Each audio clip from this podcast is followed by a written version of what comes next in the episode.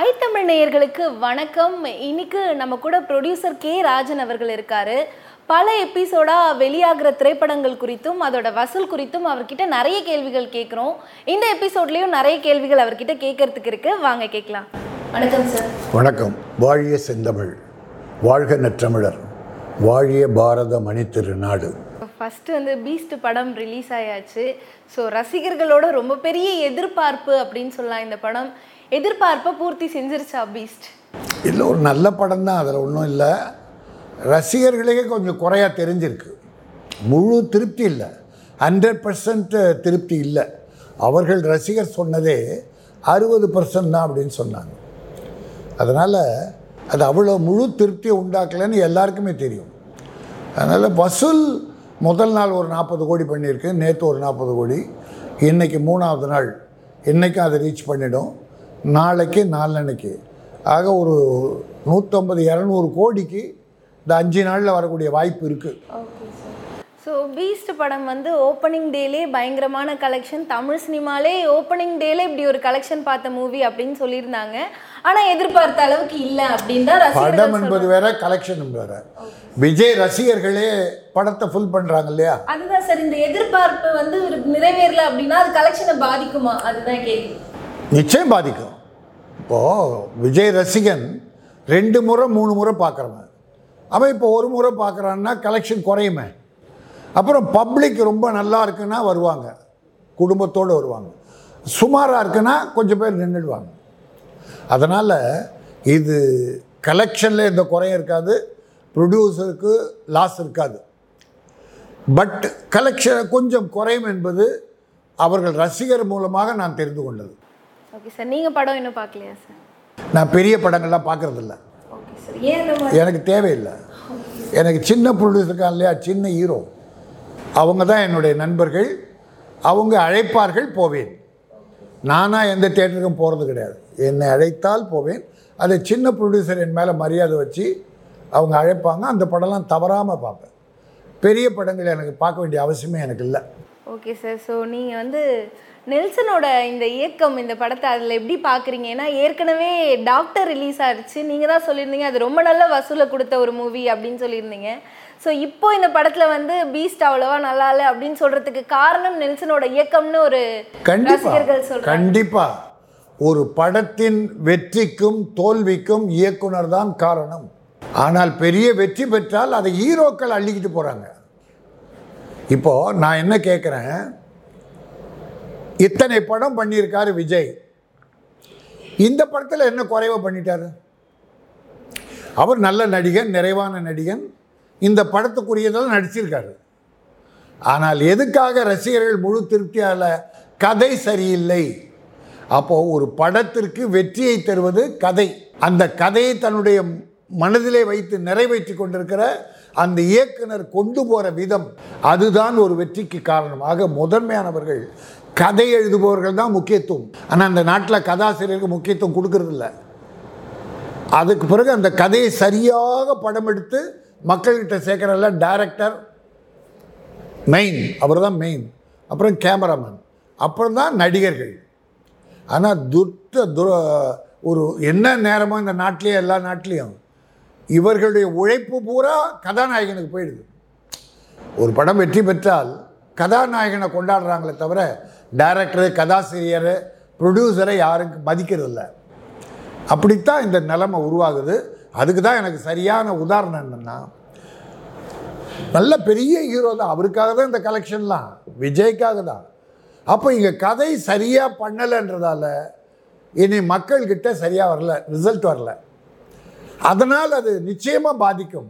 பெரிய வசூல் என்பதை பாதிக்கும். டாக்டர் ரொம்ப நல்லா காமெடியாக பண்ணியிருந்தார். அது ரிலீஸ் பண்ண நேரத்தில் நம்ம அந்த ஹீரோ கார்த்திக் சிவகார்த்திகேயன். பெரிய கஷ்டம் இருபத்தி ஏழு கோடி நட்டம். அது முன்னாள் அந்த ஃபைனான்ஷியலுக்கு எழுதி கொடுத்து பொறுப்பை சிவகார்த்திகேயன் ஏற்றுக்கொண்டு அடுத்த படத்தில் கொடுக்குறது தான் படம் ரிலீஸ் ஆச்சு. ஆனால் படம் சக்ஸஸ் அப்போ அதுலேயே கடன்லாம் அணைஞ்சு போச்சு. அதுக்கு சிவகார்த்திகேயன் காரணமானா இல்லை. அந்த டைரக்டர் தான் காரணம். ஏன்னா இதுக்கு முன்னால் சிவகார்த்திகேயனுக்கு ரெண்டு மூணு படம் ஃபெயிலியர் ஆகி ஏன் சிவகார்த்திகேயன் என்ன குறைவாக நடிச்சிட்டாரா? நல்ல ஒரு நிதானமாக நடிக்கக்கூடிய ஒரு நல்ல நடிகர் தான். அப்போ கதையும் அதை எடுக்கிற டைரக்டரும் நல்லா பண்ணாதான் ஹீரோ எடுபடுறாங்க. அதுதான் உண்மையான ரிசல்ட் ஏன் டாக்டர் நல்லா கொடுத்த நெல்சன் பீஸ்ட்டை நல்லா கொடுக்கல அப்படின்னு ஒரு ஸ்டேட்மெண்ட் அப்படி இல்லை அது ஒரு கா ஒரு காமெடியாக அழகாக போச்சு. நல்லா போச்சு. நான் ரசித்தேன் எல்லாரும் ரசித்தாங்க குடும்பத்தோடு வந்து படம் பார்த்தேன் அது மட்டும் இல்லாமல் அந்த கொரோனாவில் மக்கள் பார்க்க முடியாத நிலையில் இருக்கும்போது அந்த ஃபிஃப்டி பர்சன்ட் ஆடியன்ஸ் தான் அப்போ விட்டாங்க. அதுக்கப்புறம் ஹண்ட்ரட் பர்சன்ட் நினைக்கிறேன். ஆடியன்ஸ் நிறைவாக வந்தாங்க உள்ள. ரசித்தாங்க காமெடி ரொம்ப நல்லா இருந்தது ஒரு நீரோட்டமாக அந்த பெண்களை கடத்துகிற விஷயத்தை ஒரு இராணுவத்தில் டாக்டராக பார்த்த சிவகார்த்திகேயன் ஒரே நிதானமான நடிப்பு. ஓவர் ஆக்டிங் எல்லாம் குறைவில்லை ஒரே ஆரம்பத்துலேருந்து ஒரே லெவல் நடிப்பு. நல்லா இருந்தது பார்க்குறது நல்லா இருந்தது. காமெடி ரொம்ப நல்லா இருந்தது. ஏன் கோ கோலமாவு கோகிலா? அந்த படமும் பிரமாதமாக அதான் நெல்சனுக்கு ஃபஸ்ட் பிக்சர்னு நினைக்கிறேன் நான். நல்லா இருந்தது ரொம்ப காமெடி அற்புதமாக கொண்டு போனார். அதெல்லாம் கதைக்கான ஹீரோக்களை தேடினாங்க இப்போ இந்த படம் ஹீரோவுக்காக கதை எழுதுனாங்க. ஹீரோவுக்காக எழுதுகிற எந்த கதையும் நல்லா வராது. நாங்கள் பார்த்த அனுபவத்தில். அதனால் இந்த படத்தை நெல்சன் ஹீரோவுக்காக எழுதினார். அதனால் அந்த கொஞ்சம் தோய்வு ஏற்பட்டதுக்கு அது ஒரு காரணம். இப்போ ஹீரோக்கான கதை அப்படின்னோடனே அடுத்து ரஜினி சாரை வச்சு நெல்சன் படம் பண்ண போறாரு அப்படின்னு சொல்லிருக்காங்க. அதுவும் ஹீரோக்கான கதை மாதிரி தான் வருமா? அது எப்படி வரும் இல்லை இல்லை. அதுக்குரிய. தகுதியான கதை எல்லாமே இயற்கையாக இருக்கணும். ஹீரோவுக்காக செயற்கை எதுவுமே புகுத்தக்கூடாது. Chak De India Chak De India. Shah Rukh Khan நடித்த படம் நான் பார்த்தேன் ஹிந்தி. கதை மட்டுமே இருந்தது. அந்த கதைக்காகத்தான் ஷாருக்கான் கான் ஆனால் அதே ஃபுட்பால் மேட்சை அதுலேயே ஒரு பத்து ஸ்டேட் கேர்ள்ஸ் அவளுக்குள்ள ஈகோ அதை ஷாருக்கான் தீர்த்து வைக்கிறது எல்லாம் இருந்தது. பிரமாதமாக இருந்தது. அந்நேச்சுரல் இடைச்செருகள் எதுவுமே அதில் இல்லை. ஒன்லி கதை. ஃபுட்பால் மேட்ச்சில் இந்தியாவில் ஸ்டேட்டில் உள்ள பெண்கள்லாம் வச்சு ட்ரெயின் அப் பண்ணி ஒவ்வொரு ஸ்டேட்டாக போய் விளையாடி வேர்ல்டு கப் போகிறாங்க அதையே பிகில் எடுத்திருக்காரு ஒருத்தர். அதில் அவருக்கு லவ்வர் கிடையாது. யார்? ஷாருக்கான் லவ்வர் கிடையாது. புனை ஐம்பது டான்ஸரை போட்டு நடனம் ஆடலை. சண்டை காட்சி இல்லை. ஆனால் சூப்பர் ஹிட் இங்கே விஜய்க்காக என்ன பண்ணுறாங்க நயன்தாரா உள்ளே போடுறாங்க. காமெடி பண்ண வைக்கிறாங்க. ஒரு அப்பாவை உருவாக்கி ரவுடிசம் பண்ண வைக்கிறாங்க. லவ் சீன்ஸ் வைக்கிறாங்க. கண்டபடி சாங் வைக்கிறாங்க. பிகில் ஃபெயிலியர் சரியா? நல்ல படம் இல்லை. ஏனென்றால் ஹீரோவுக்காக கதை எழுதியது. ஏன்னா நம்ம கண்ணுக்கு எதிர சக்கே இந்தியா. ஒன்லி கதை மட்டும் நீரோட்டம் அப்படியே போச்சு. ஷாருக் கான் அளவாக பிரமாதமாக நடித்தார் எப்படி டாக்டரில் சிவகார்த்திகை நடித்தாரோ அதே மாதிரி தான் அவரும். அதே லெவல் அச்சா ஆனால் இதில் பிகில்ல இல்லாத செயற்கை பூத்தி ஹீரோவுக்காக இன்னும் புனை கதைகள்லாம் பூத்தி நாசமாக்கிட்டாங்க. செலவு கோடானு கோடி செலவு ப்ரொடியூசர் லாஸ் விஜய் வச்சு லாஸ் ஆகலாமா? ஆகக்கூடாது. அப்படி ஆனால் விஜய் காரணம் இல்லை டைரக்டர் காரணம். அதனால தான் வெற்றிக்கும் தோல்விக்கும் இயக்குனர் தான் முதல் பொறுப்பு. அப்புறம் தான் உனக்கு நடிகர் கிடிகர்லாம் எல்லாம். அச்சா அந்த மாதிரி இந்த படம் விஜய்க்காக உருவாக்கப்பட்ட படம். அதில் தோல்விகள் என்பது சாதாரணம். இந்த கதைக்கு மட்டுமே விஜய் பொறுத்தோன் வந்து அந்த கதையை மட்டுமே கவனம் செலுத்தியிருந்தால் அது சக்ஸஸ்ஃபுல் பிக்சர் ஹீரோவுக்காக சில மசாலா அடிதடி குரூப் டான்ஸ் இப்படிலாம் இடைச்செருகல்கள்லாம் கதைக்கு தேவையில்லாது அப்போது உங்களுக்கு ஆடியன்ஸு கொஞ்சம் நெளிவாங்க. அதுதான் இது நடந்திருக்கும். நான் படம் பார்க்கல. ஸோ இப்போ விஜய் அப்படின்னு எடுத்தோடனே அவர் இப்போ ரீசெண்டாக இளம் இயக்குனர்கள் கூடலாம் நிறைய சேர்றாரு. லோகேஷ் கனகராஜ் அட்லி இப்போ நெல்சன் இந்த மாதிரி இளம் இயக்குனர் கூடலாம் சேர்றாரு. ஆனால் படம் வந்து ஒரு பெரிய எதிர்பார்ப்பை முதல்ல கிளப்புது. ஆனால் அந்த எதிர்பார்ப்பு அப்படியே படம் ரிலீஸ் ஆனோடனே ஸ்டாப் ஆயிடுது. ஸோ இந்த இளம் இயக்குனர்களோட இவர் இணையிற விஷயத்தை எப்படி பார்க்குறீங்க? அவர் இளம் இயக்குனரோட இல்லை. ஏற்கனவே ரெண்டு படம் சக்ஸஸ் ஆச்சுன்னா அந்த இயக்குனரோட இணையறாரு. ஆனா அந்த சக்சஸ் ஆன டேரக்டர் தான் இங்க வரும்போது ஒரு மொத்த படம் படமும் அந்த. டைரக்டர் சக்ஸஸ் பண்ணுவான்னு சொல்ல முடியாது. முதல் தன்னுடைய அறிவில் தேக்கி வைத்ததை அத்தனையும் அழகாக பண்ணுறாங்க முதல் டைரக்டர் ரெண்டாவதும் அடுத்த குறைபாடு ஏதாவது இருந்ததுன்னா அதை வச்சு ரெண்டும் சக்ஸஸ் பண்ணுறாங்க மூணாவது வரும்போது கொஞ்சம் திமிர். இந்த அறிவு மிகுந்த இல்லையா? அது குறைஞ்சி குறைஞ்சி திமிர் ஏறுது. நான் எல்லாரையும் சொல்ல எல்லாரையும் சொல்ல பல பேர் அப்படித்தான்.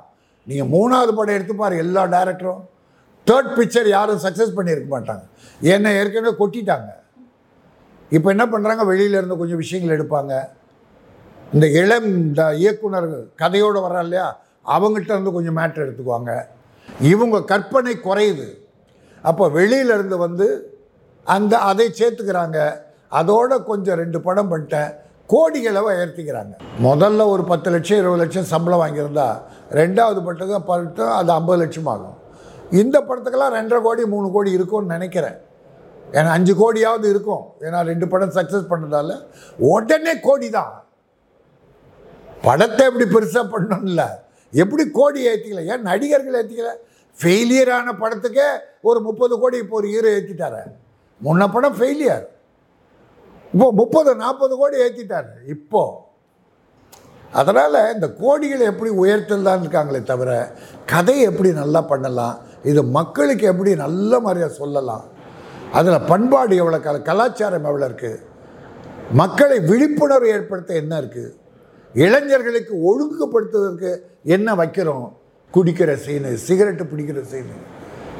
அப்போது ஒரு ரசிகன் என்ன பண்ணுறான் என் தலைவன் குடிக்கிறான்டான்றான். ஏன்னா எல்லாத்துலேயும் உன்னை ஃபாலோ பண்ணுறான் அப்போ இந்த ஹீரோக்கு ரொம்ப ஜாக்கிரதையாக நடந்துக்கணும். நம்மால் ஒரு சமுதாயம் கெட்டு போகக்கூடாது.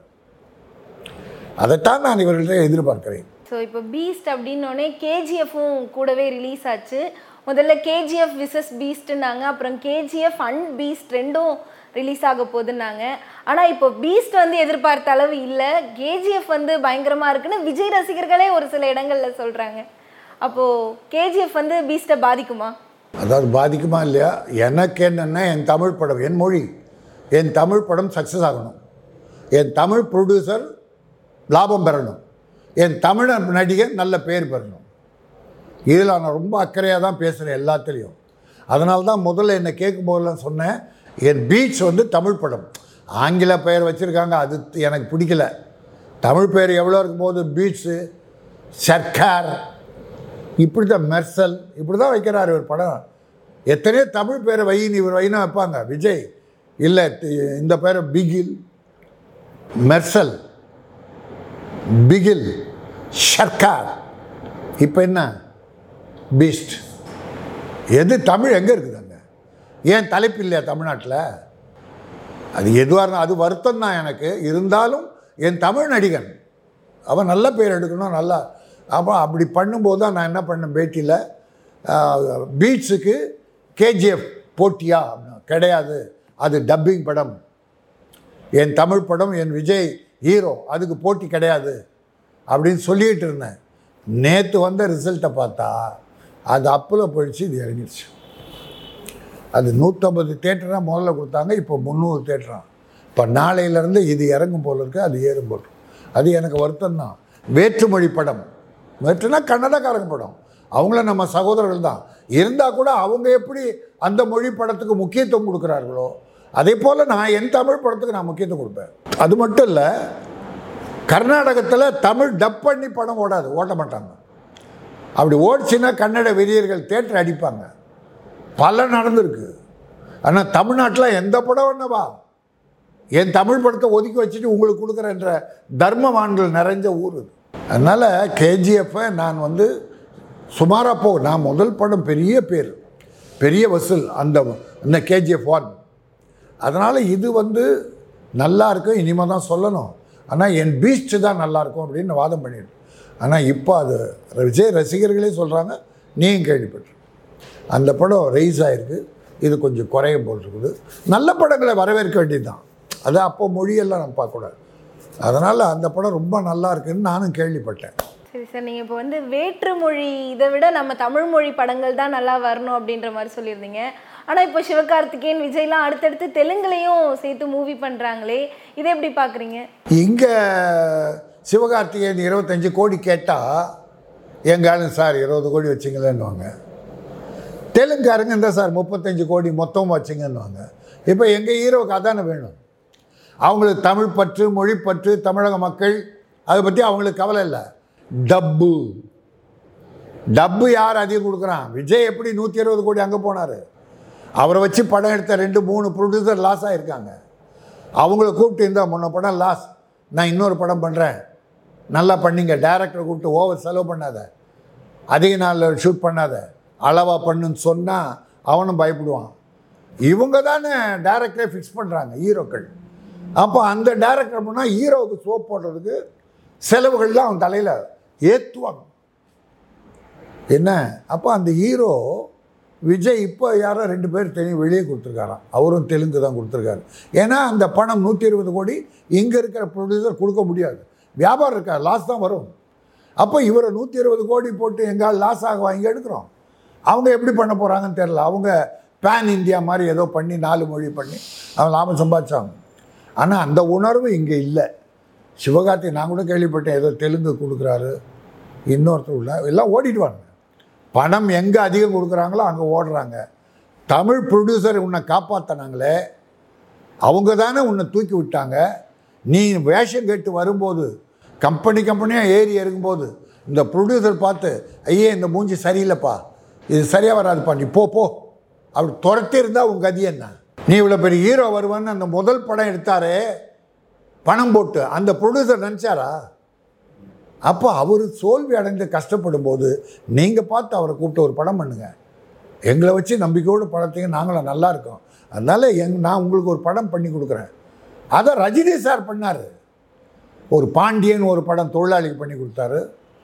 அருணாச்சலன் ஒரு படம் வேற ஒரு யூனிட்டுக்கு பண்ணி கொடுத்தாரு. வேற யாரும் பண்ணலை. அதெல்லாம் பெரிய வேதனைக்குரிய செய்திகள். ஓகே சார் ஸோ இப்போ பீஸ்ட் ரிலீஸ் ஆயிடுச்சு அப்படின்னோடனே எல்லாரும் தலைவர் பக்கம் தான் திரும்பினாங்க. தலைவர் ஒன் சிக்ஸ்டி நைன் எப்படி இருக்க போகுது? யார் தலைவர்? ரஜினி அவர்கள். அவர் தலைவர். தலைவர் அவர் 169 என்னுடைய அவர் என்னுடைய பிரதர் அவர். தலைவர். ஓகே சார் அதான் தலைவர் ஒன் சிக்ஸ்டி நைன் எப்படி இருக்க போகுதுன்னு அந்த படம் பின்னாடி தான் எல்லாரும் திரும்பி பார்த்தாங்க. ஸோ இப்போ வந்து ரஜினி நெல்சன் கூட்டணி எப்படி இருக்க போகுது? அது ரஜினி தானே நெல்சன் தானே அதுக்கும். இல்லை இப்போ நெல்சனும் ஜாக்கிரதையாக பண்ணுவார். ரஜினி சாரும் கதையை நல்லா கேட்டு அது சரியாக பண்ணுவாங்க. இப்போ ஜாக்கிரதையாக இருப்பாங்க. ஏன்னா ரஜினி சாருக்கு அண்ணாத்தையும் சரியில்லைன்றது உண்மை. நெல்சனுக்கு இந்த படம் சரியா இல்லைன்றதை அவங்க ரசிகர்களே சொன்னது. அதனால் அவரும் இப்போ உஷாராக இருப்பார். எப்படி வேகம் சரியா இல்லாமல் லாஸ் ஆன பிறகு அதே அஜித் அதே சிறுத்தை சிவா கிட்ட இந்த படம் ஜாக்கிரதையாக பண்ணுங்கள் அப்படின்னு சத்ய ஜோதிக்கு விசுவாசம் கொடுத்தார். சிறுத்தை சிவாவும் ஜாக்கிரதையாக கொஞ்சம் பட்ஜெட் கம்மியாகவே பண்ணார். மிகப்பெரிய வெற்றி. அந்த பழைய லாஸ் எல்லாம் சத்ய தியாகராஜனுக்கு கவர் ஆச்சு. அந்த மாதிரி இப்போது நெல்சனும் நல்ல டைரக்டர் அதில் ஒன்றும் சந்தேகமே கிடையாது. ஜாக்கிரதையாக பண்ணணும். பணத்தை கோடி கோடி செலவு பண்ணி எடுத்தால் தான் நல்ல படம் இல்லை. நல்ல கதையை செலக்ட் பண்ணி அதை அந்த ட்ரீட்மெண்ட் அற்புதமாக போட்டு அழகாக ஷார்ட்ஸ் எல்லாம் பண்ணி மக்களுக்கு ரீச் ஆகிற அளவுக்கு பண்ணிட்டா அது நல்ல படம் தான். அது பண்ண முடியும். கோடி கோடியாக செலவச்சாலாம் நல்ல படம் கிடையாது. கொஞ்சம் தொகையிலேயே பண்ணலாம். நல்ல படங்கள் பண்ணலாம். நெல்சனும் ரஜினி படமும் வெற்றி பெறும். என்ற நம்பிக்கை எனக்கு இருக்குது ஸோ நெக்ஸ்ட் வந்து இப்போ ரீசெண்டாக ரெட் ஜெயண்ட் மூவிஸ் இவங்க வந்து ஏகப்பட்ட படங்களை டிஸ்ட்ரிபியூட் பண்ணுறாங்க அப்படின்ற மாதிரி நிறைய படங்கள் வாங்கிட்டாங்க. இப்போ விக்ரம் அண்ட் பீஸ்ட் இந்த மாதிரி நிறைய படங்கள் இவங்க வாங்குறாங்களே. ஸோ இதை எப்படி பார்க்குறீங்க இவங்க வாங்குறாங்களா இவங்க கொடுக்குறாங்களா? ரெண்டு விஷயம். இப்போ எங்கள் ப்ரொடியூசர்ஸ் கொடுக்குறாங்க. ஏன்னா ரெட் ஜெயிண்ட்டுடைய தேட்ரு போடும்போதும் நல்ல தேட்டராக போடுறாங்க. கலெக்ஷன்ஸை ஒழுங்காக காட்டுறாங்க. ஷேரை சரியாக கொடுக்குறாங்க. ஜிஎஸ்டியும் கரெக்டாக கட்டுறாங்க. அப்போது எங்கள் ப்ரொடியூசர்ஸுக்கு அவங்க மேலே நம்பிக்கை வருது. ஆச்சா அதனால் இவங்க தேடி போய் கொடுக்குறாங்க. ஒழுங்காக கணக்கு வருது ஒழுங்காக ஷேர் வருது. இந்த முதலீடு போட்டு படம் எடுத்தானே வட்டிக்கு வாங்கி அவனுக்கு இதான் தேவை. ஒழுங்காக கணக்கு வரணும் ஒழுங்காக ஷேர் வரணும். படத்தை நல்லா விளம்பரம் பண்ணி ஓட்டி கொடுக்கணும். அதை இன்றைக்கி ரெட் பண்ணிக்கிட்டு இருக்காங்க. நம்பிக்கையோடு பண்ணுறாங்க அதனால் நம்பிக்கை வச்சு போகிறாங்க அவங்க. இவங்க யார்கிட்டையும் போய் கொடு படம் கொடுன்னு கேட்குறதில்ல இவங்க யார்? ஏன்னா எல்லாம் உதயநிதி அரசாங்கத்தில் இருக்கார் அவர் எது டாமினேட் பண்ணுறாரு அவர் மக்களோடு போய் சேவை பண்ணிகிட்ருக்காரு படங்கள் ஹீரோவை நடிச்சுக்கிட்டு இருக்காரு. சட்டசபைக்கு போகிறாரு மக்களோடு போகிறாரு அதனால் இது இல்லை இங்கே வந்து செண்பகமூர்த்தி அவர் தான் மேனேஜர் அவர் தான் எல்லாத்தையும் பார்த்துக்கிறார். உதயநிதியை யாரும் பார்க்கறதில்ல. அதனால இது ஒரு கம்பெனியாக ஆட்சியில இருக்கிறதுனால இது எந்த பிரச்சனையும் வராது அப்படின்னு நினைச்சு கொடுக்குறாங்க. அது அவங்க நினைக்கலாம் அது எனக்கு தெரியாது. அது நினைக்க ஏன் பிரச்சனை என்ன இது வரைக்கும் வந்துருச்சா? சில கட்சிகள் சில பிரச்சனை பண்ணும்போது அதுக்கு ஒரு பாதுகாப்புன்னு நினைக்கலாம். ஆனால் இப்போ அது இல்லையே அந்த பிரச்சனை எதுக்கும் இல்லையே எந்த படத்துக்கும். அதனால் அதை நினைக்க வேண்டியதில்லை. ஒரு நல்ல டிஸ்ட்ரிபியூட்டர் அவங்க அப்படின்னு பேர் எடுத்திருக்காங்க. அதனால் இந்த படங்கள்லாம் அங்கே போகுது. எங்களோட வந்து நிறைய சினிமா சம்மந்தமான விஷயங்களை பேசினதுக்கு ரொம்ப நன்றி சார். இதே மாதிரி தொடர்ந்து நீங்கள் எங்கள் சேனலுக்கு வந்து பல சினிமா தகவல்களை பகிர்ந்துக்கணும் அப்படின்னு எங்கள் சேனல் சார்பாக கேட்டுக்கிறேன். ரொம்ப நன்றி சார். நான் சின்ன சேனல்கள் வளரும் சேனல்களாக தான் போய் மறுக்காமல் போய் பேசுகிறேன் ஏன்னா எல்லாரும் வளரணும். சின்ன சேனல்கள் நல்லா வரணும். எப்படி சின்ன ப்ரொடியூசர்லாம் பெரிய லெவல் வரணும் நல்லா இருக்கும்னு நினைக்கிறேன். அதே போல் சின்ன முயற்சிகள் இந்த சேனல்ஸ் எல்லாம் நல்லா வரணுன்றதால தான் நான் விரும்பி போய் தான் பேசுகிறேன் அவங்க வளர்ந்தால் எனக்கு ஒரு நல்ல பேர். அவ்வளோதான் நன்றி வணக்கம். வாழ்க தமிழ் வாழ்க தமிழர்கள் வளர்க தமிழகம். நீடிக்க வேண்டும் நல்லாட்சி. உத நம்முடைய முதலமைச்சர் மு க ஸ்டாலின் தளபதி ஆட்சி எல்லோரும் கை கொடுக்க வேண்டும். நல்லதே நடக்க வேண்டுகிறேன். நன்றி வணக்கம்.